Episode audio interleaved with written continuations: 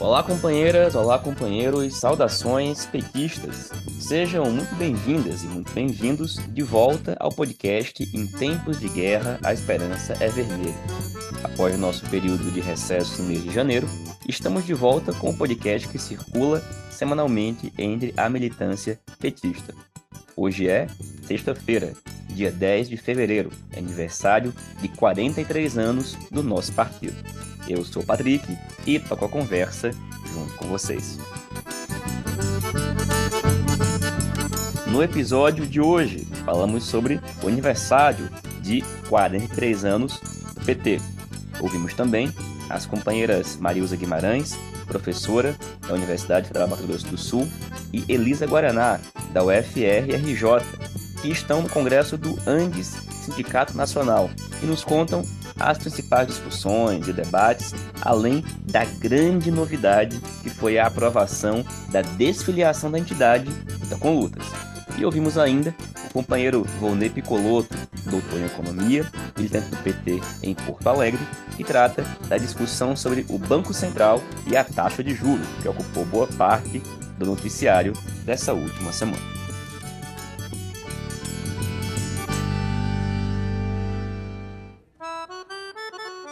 Pessoal, começamos a edição de hoje do nosso podcast fazendo uma brevíssima retrospectiva desde nossa última edição, lá no dia 30 de dezembro de 2022. De lá para cá, Lula tomou posse como presidente da República, numa grande e importante mobilização que levou dezenas de milhares de pessoas ao Distrito Federal, uma cerimônia repleta de simbolismo. Pouco antes, o ex-presidente cavernícola Jair Bolsonaro tinha fugido para os Estados Unidos, onde se encontra desde então. Por aqui, a horda bolsonarista seguiu mobilizada e acampada em frente aos quartéis e no dia 8 de janeiro tentou um golpe de Estado, ocupando com algumas milhares de pessoas os prédios do Palácio do Planalto, do Senado, da Câmara e do Supremo Tribunal Federal. O golpe não foi consumado, mas a extrema-direita demonstrou que não fará oposição de terno e gravata, falando Vossa Excelência e protocolando ações no Ministério Público para uma oposição violenta e mobilizada. E para isso, contarão com a conivência e apoio de setores do aparato do Estado, como revelou, por exemplo, a omissão do governador do DF, Ibanez, e das forças de segurança pública que deviam proteger o Palácio do Planalto. Também a ação do bolsonarista Anderson Torres que agiu para que os crimes pudessem acontecer, a complacência da Polícia Militar do DF e também o que fez e deixou de fazer o comandante do Exército. O comandante já foi devidamente retirado do seu posto e outro general já foi colocado no seu lugar, numa medida correta adotada pelo presidente Lula, que também determinou a intervenção federal na segurança pública do governo do DF. Passados pouco mais de um mês, infelizmente, apesar do grande número de detidos após os atos golpistas, poucos ou nenhum dos principais responsáveis pela organização, mobilização e financiamento dos acampamentos foram punidos. Em nossa opinião, é fundamental que as investigações avancem e os responsáveis sejam punidos, sob pena da impunidade servir como combustível para novas tentativas golpistas. Além disso, nesse pouco mais de um mês de governo, nós vimos a crise humanitária do povo Yanomami imposta pelo governo genocida de Jair Bolsonaro. Nós vimos a direita neoliberal e gourmet atacando o governo no debate público sobre a taxa de juros e o papel do Banco Central, entre diversas outras questões. E, uma vez que a gente está falando sobre isso, já aproveito para informar para vocês que na próxima segunda-feira dia 13 de fevereiro, vai ocorrer a primeira reunião presencial do Diretório Nacional do PT, que não se reúne presencialmente desde março de 2020, lá no início da pandemia. Bom, para essa reunião, a tendência petista articulação de esquerda vai apresentar uma proposta de resolução que trata de algumas das questões que eu mencionei e também outras. Como de costume, eu vou apresentar para vocês o conteúdo desse texto e na próxima edição do podcast, a gente vai trazer aqui quais foram as deliberações da reunião do Diretório Nacional do PT. E o que diz o nosso projeto de resolução? Ele diz, vamos lá. Abre aspas. O Diretório Nacional do PT, reunido no dia 13 de fevereiro de 2023, inicia sua reunião repetindo a saudação e o agradecimento ao esforço de cada movimento social, de cada partido de esquerda, de cada cidadã e cidadão, de cada militante que resistiu e lutou desde o golpe de 2016 até o segundo turno de 2022, de cada eleitor e eleitora, que no dia 30 de outubro do ano passado compareceu às urnas para votar 13. Foram estas pessoas na sua maioria integrantes dos setores mais empobrecidos da nossa classe trabalhadora, negros e negras, mulheres, LGBTQIA+, povos originários de comunidades tradicionais, moradores da periferia, jovens de coração vermelho, trabalhadores e trabalhadoras com consciência de classe, residentes na cidade e no campo, em todos os cantos do nosso país, mas especialmente nordestinos de moradia e de espírito, que nos permitiram derrotar a candidatura da extrema-direita, eleger Lula e abrir caminho para a reconstrução e transformação do Brasil. O terceiro mandato do companheiro Lula teve início em meio a uma situação mundial de imensa complexidade, marcada pelos desdobramentos da crise de 2008, pela pandemia de Covid-19, pelo agravamento da situação ambiental, pela ascensão da República Popular da China, pela guerra da Rússia contra a aliança Ucrânia-OTAN e, destacadamente, pela tentativa que os Estados Unidos fazem de reverter seu declínio enquanto potência hegemônica. Nesse cenário, as primeiras medidas do governo Lula têm reafirmado sua disposição de contribuir na construção de outra ordem mundial, inclusive através de iniciativas como a CELAC, a Unasul e os BRICS, assim como vem reiterando sua posição contrária à guerra. Além dessa situação internacional, atravessada por crises e guerras, o terceiro mandato do companheiro Lula também enfrenta uma situação nacional profundamente diferente da enfrentada no período 2003 a 2016. No plano econômico-social, a principal diferença é o desastre produzido por quase sete anos de golpismo. No plano político, a principal diferença é a existência de duas oposições de direita, uma neofascista e outra neoliberal. No plano cultural, a principal diferença é a influência da extrema-direita em amplas camadas da população. Entre 2003 e 2016, a gente polarizava com o neoliberalismo tucano. Hoje, enfrentamos duas direitas, a direita tradicional, neoliberal, e a extrema-direita ultraliberal, que estão presentes tanto fora quanto dentro do governo, com destaque para o presidente do Banco Central, formalmente independente, mas efetivamente submisso aos interesses do capital financeiro e da extrema-direita. Embora distintas, as duas direitas se combinam e se alimentam. Foi a direita neoliberal tradicional que abriu as portas para o neofascismo, o apoiou no segundo turno de 2018, respaldou parte importante de suas ações e o protegeu nos momentos de maior fragilidade, de um impeachment. Sem falar que parte dos neoliberais contribuiu para levar a disputa de 2022 para o segundo turno. Para além disso, é o ambiente gestado pelo neoliberalismo que empurra parte da sociedade em direção ao neofascismo. Por outro lado, a ameaça neofascista dá aos neoliberais instrumentos para chantagear a esquerda, seja através de espaços ocupados no governo e no Congresso, seja através da grande mídia e dos chamados mercados. O mesmo vale, com nuances, para o imperialismo. O governo dos Estados Unidos, que deu declarações contra os atentados de 8 de janeiro, é encabeçado hoje por quem foi personagem central do golpe de 2016. Para derrotar tanto o neoliberalismo quanto o neofascismo, assim como para enfrentar as pressões do imperialismo, vai ser necessário muito mais do que um governo exitoso. Vai ser necessário um movimento político e social liderado pela esquerda, dirigido pelo PT e ancorado nos movimentos sociais na classe trabalhadora com consciência de classe. Para tanto, é fundamental ampliar a unidade da esquerda política e social brasileira. Esta unidade é mais do que nunca necessária, porque os desafios postos para a esquerda partidária e social brasileira, bem como para o governo Lula, são muito mais complexos do que aqueles enfrentados em 2003 e o período até 2016. Teremos pela frente uma longa disputa contra o imperialismo, o neoliberalismo e o neofascismo. Os acontecimentos de 8 de janeiro são mais uma prova de que o caminho da pacificação do país passa pelo julgamento, condenação e punição, inclusive prisão, dos criminosos, a começar por Jair Bolsonaro e todos os que foram cúmplices dos crimes de 8 de janeiro. Precisamos desarmar os grupos paramilitares.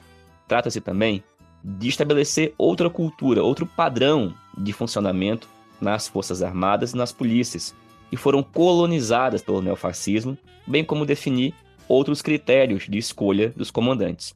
Ou alteramos a atual institucionalidade e o conjunto da sociedade, ou a ameaça neofascista continuará presente, como aliás o golpismo militarista esteve presente em toda a história republicana brasileira. Neste sentido, não cabe enxergar no bonapartismo judicial uma alternativa idônea contra o neofascismo.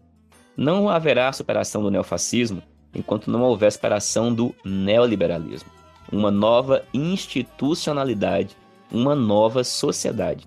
E nada disso vai ser produzido pelo caminho da judicialização da política.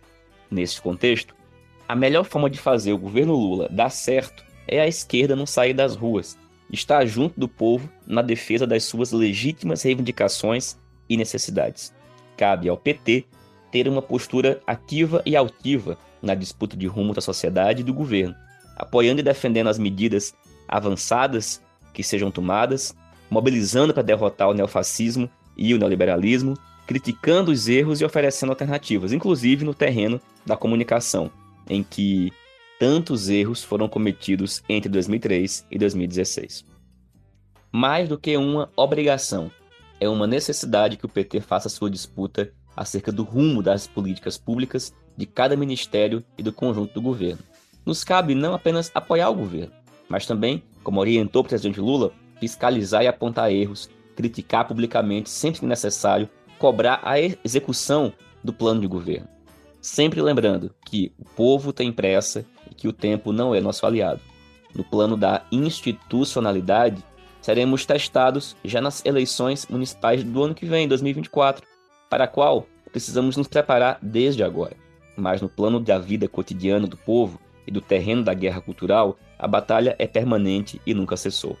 O sucesso estratégico da esquerda vai depender de vários fatores, entre os quais se destacam a auto-organização do povo e sua participação no governo, a combinação entre políticas públicas e reformas estruturais, com destaque para a reindustrialização do país. Precisamos deixar de ser uma subpotência agro-minério exportadora e devemos passar a ser potência industrial de novo tipo. Em 1980, o Brasil estava a caminho de se converter numa grande potência industrial. Então tivemos a crise da dívida externa, a transição conservadora e os governos dos Fernandos neoliberais. Como resultado, o país foi se desindustrializando fortemente. Aí vieram os governos Lula e Dilma, que tentaram colocar um freio e até reverter o processo de desindustrialização. Tivemos então o golpe de 2016, os governos Temer e Cavernícola. E de quase potência industrial, viramos potência agroexportadora e minério exportadora.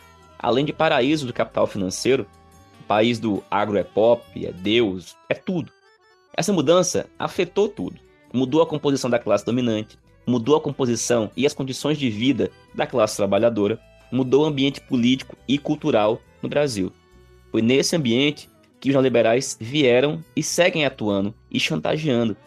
Foi em reação a esse ambiente que a esquerda, encabeçada pelo PT, ganhou quatro eleições presidenciais entre 2002 e 2014 e agora ganhou novamente. Foi também nesse ambiente que os neofascistas vieram e ainda não foram embora. Agora, não basta qualquer industrialização e qualquer desenvolvimento.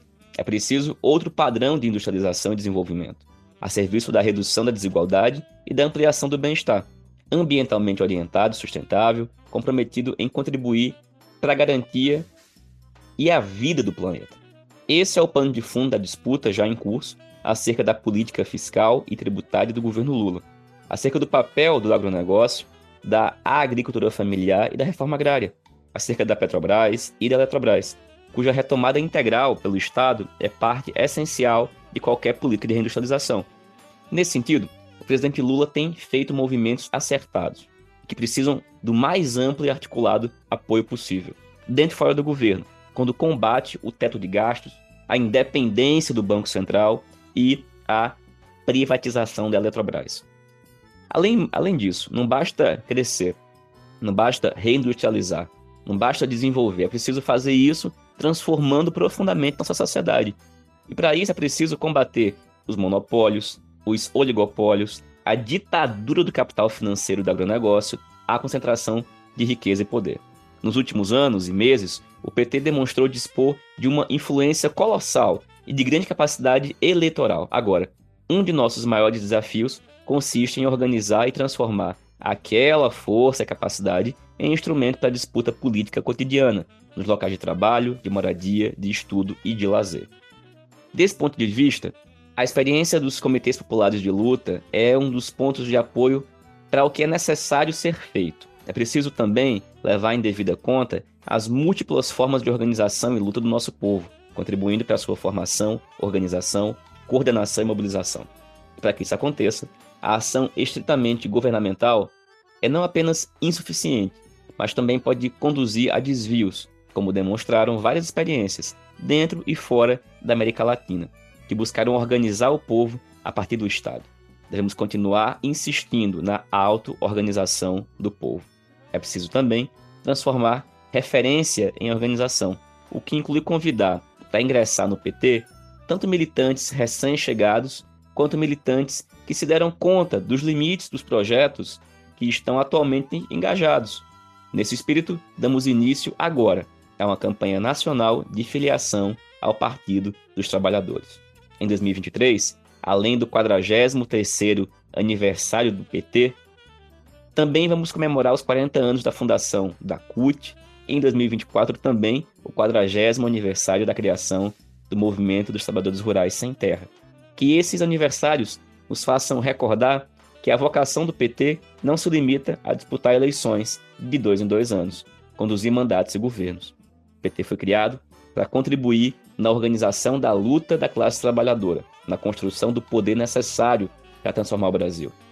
Nossa presença no governo e no parlamento, em todos os níveis, é uma parte, parte muito importante, mas sempre uma parte, deste esforço para termos um Brasil com bem-estar social, soberania nacional, liberdades democráticas, industrialização e desenvolvimento de novo tipo. Um país socialista.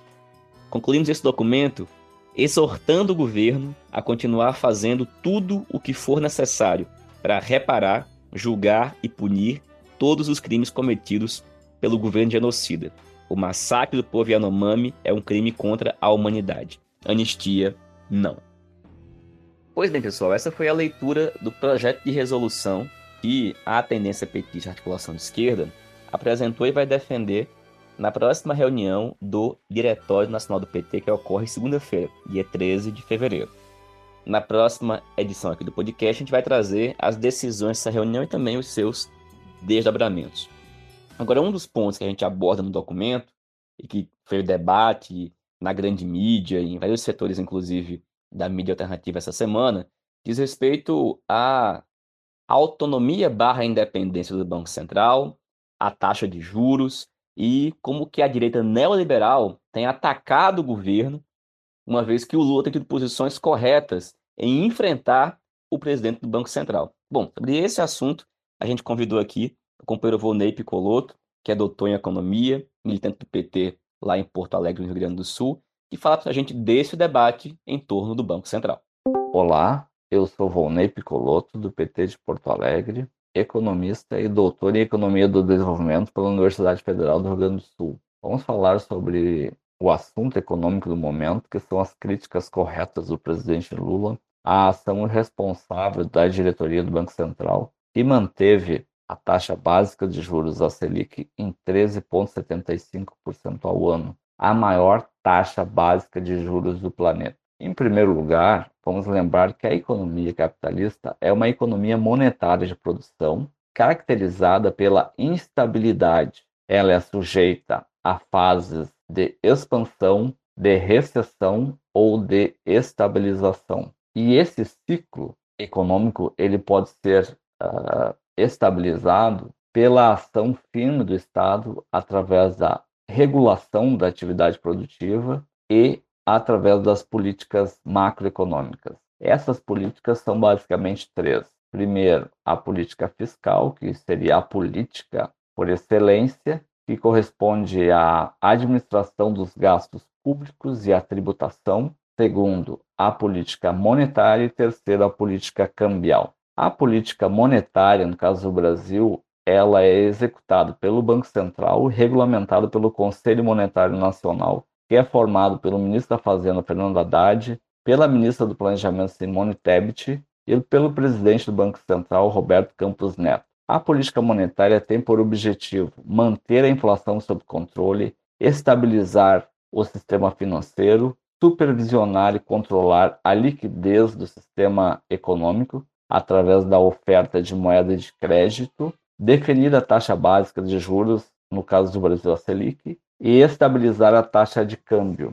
Essas políticas macroeconômicas, elas uh, não podem ser tomadas de forma isolada e conflitante. Precisam ser tomadas em conjunto e de forma harmônica. No caso da política monetária, quando o Banco Central define a taxa básica de juros a Selic, ele vai determinar o nível de investimentos produtivos das empresas privadas, que tem efeito multiplicador sobre a atividade produtiva, gerando emprego, renda e arrecadação tributária para o governo. Ao mesmo tempo, define o tamanho do resultado orçamentário do governo, pois a Selic é a base para a remuneração dos títulos da dívida pública. Em relação a esse recente ciclo de aumento da Selic, que iniciou em 2021, quando ela estava em 2% ao ano, e chegou agora no segundo semestre de 2022 em 13,75% ao ano,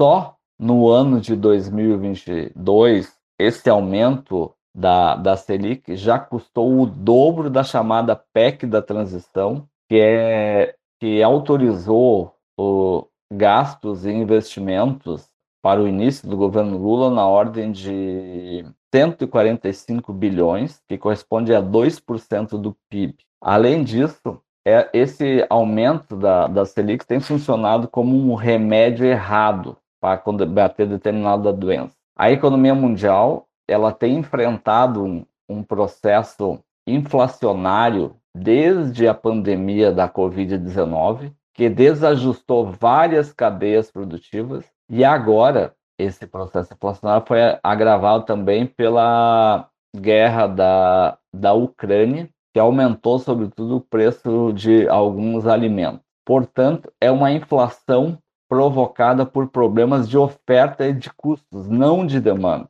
E o aumento da, da Selic além de ser um remédio errado, pois não há inflação por excesso de demanda de consumo e investimentos no Brasil, ela agrava os custos do governo ao aumentar a dívida pública e aumentar o custo das empresas, ao tornar o crédito mais caro, que é fundamental para a manutenção da, da atividade econômica das empresas. Portanto, o presidente Lula tem razão. É necessário aumentar as críticas à política desastrosa da diretoria do Banco Central, que foi toda nomeada no período do Bolsonaro e está a serviço do sistema financeiro dos rentistas. E também precisamos acabar com a autonomia do Banco Central. A política econômica ela precisa ser executada plenamente pelo presidente eleito, pela sua equipe econômica.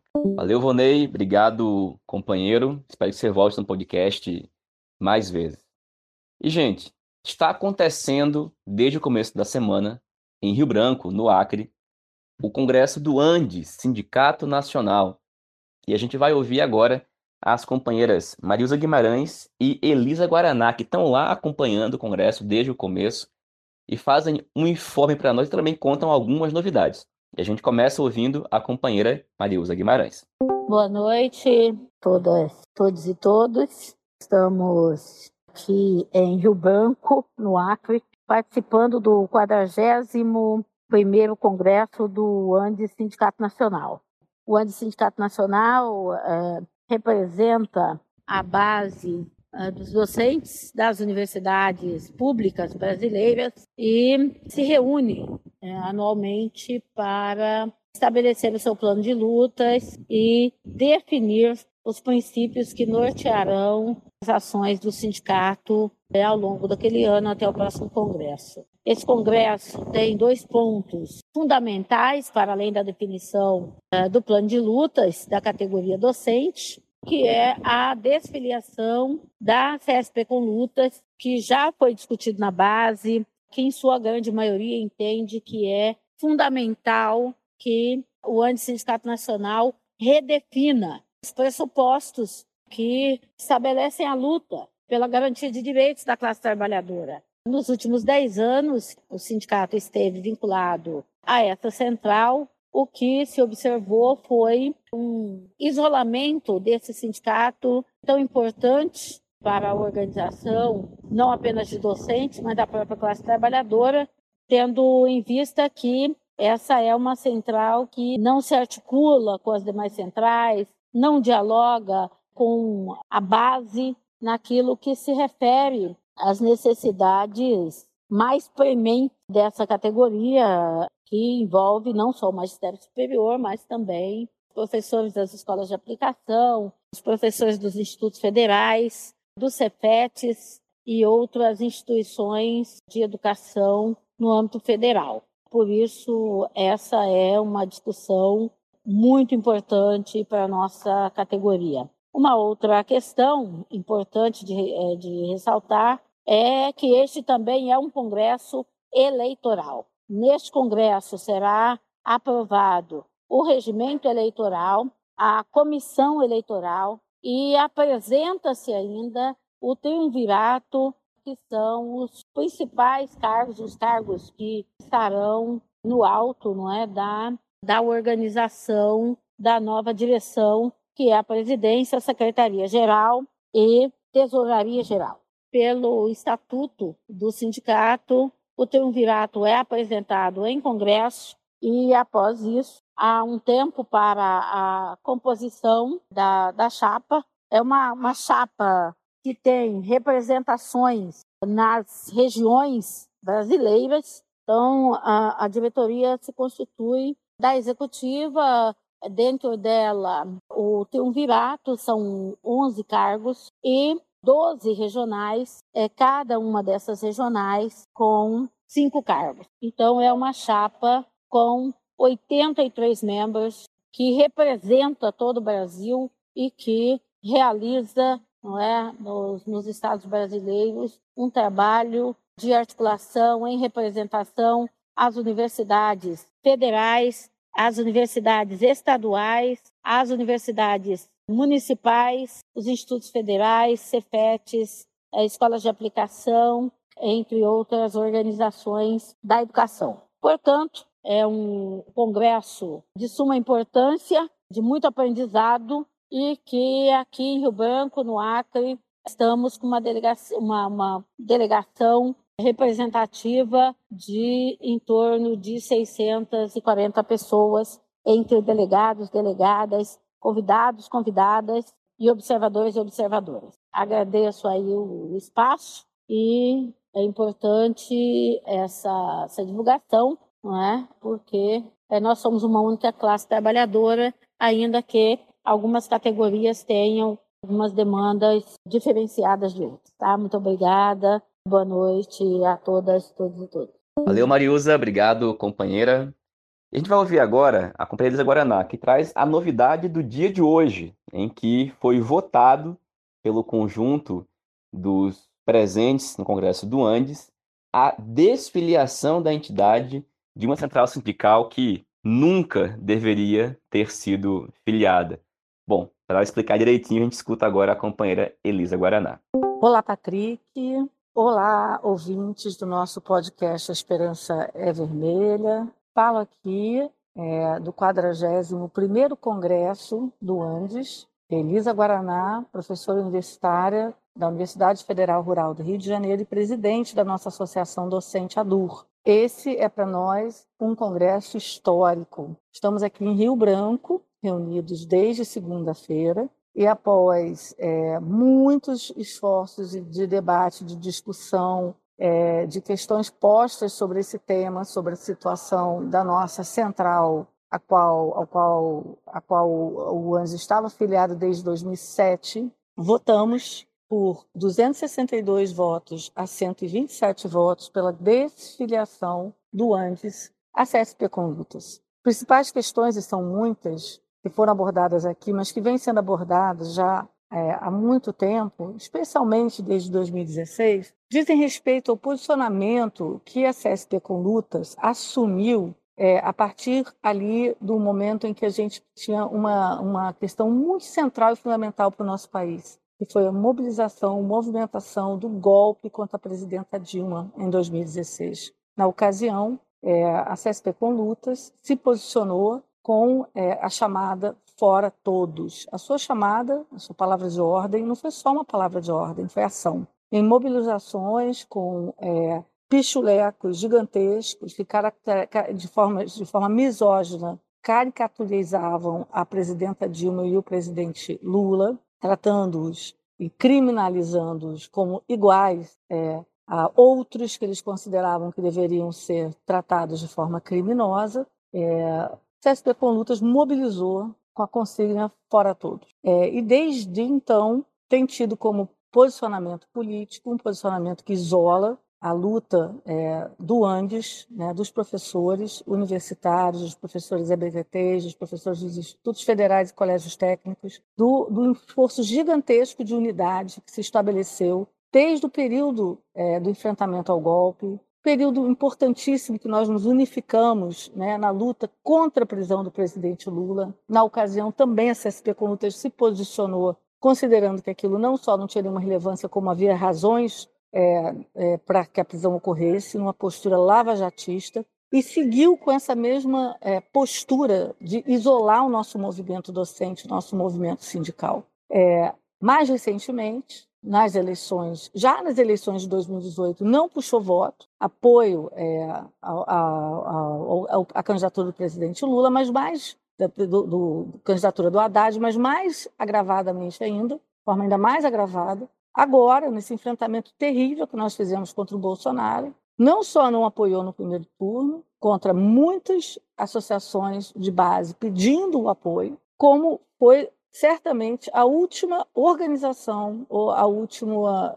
é, é, último campo a se apresentar é, com um posicionamento de apoio crítico ao presidente Lula no segundo turno. Por todas essas razões, por entender a CESP com Lutas, ao longo desses anos, atuou numa perspectiva que nos desmobilizou, que nos colocou numa posição é, absolutamente segregada dos espaços de discussão sobre a questão dos servidores públicos, da educação pública gratuita e de qualidade, impedindo a nossa participação no Fórum Nacional Popular de Educação. Esperamos poder, quem sabe, discutir e tomar uma decisão nova sobre isso agora nesse Congresso. Por todas essas razões, é para a gente um momento é, fundamental na história do movimento docente nesse país. Então, hoje, o ANDE Sindicato Nacional está desfiliado da CSP Colutas. É, para além disso, esse é um congresso que inicia a jornada do processo eleitoral do ANDE. Nós, eu participo diretamente da,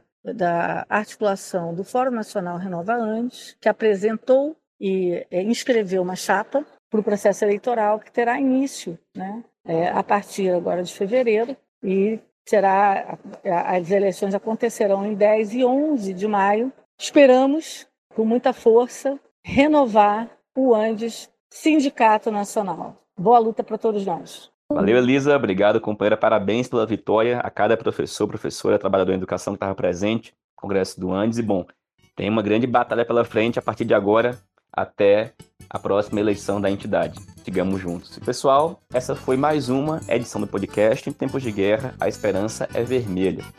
A gente se reencontra aqui na próxima sexta-feira, já começando o carnaval. Então, atentos, vamos tentar publicar uma edição o mais cedo possível. Saudações petistas e até mais.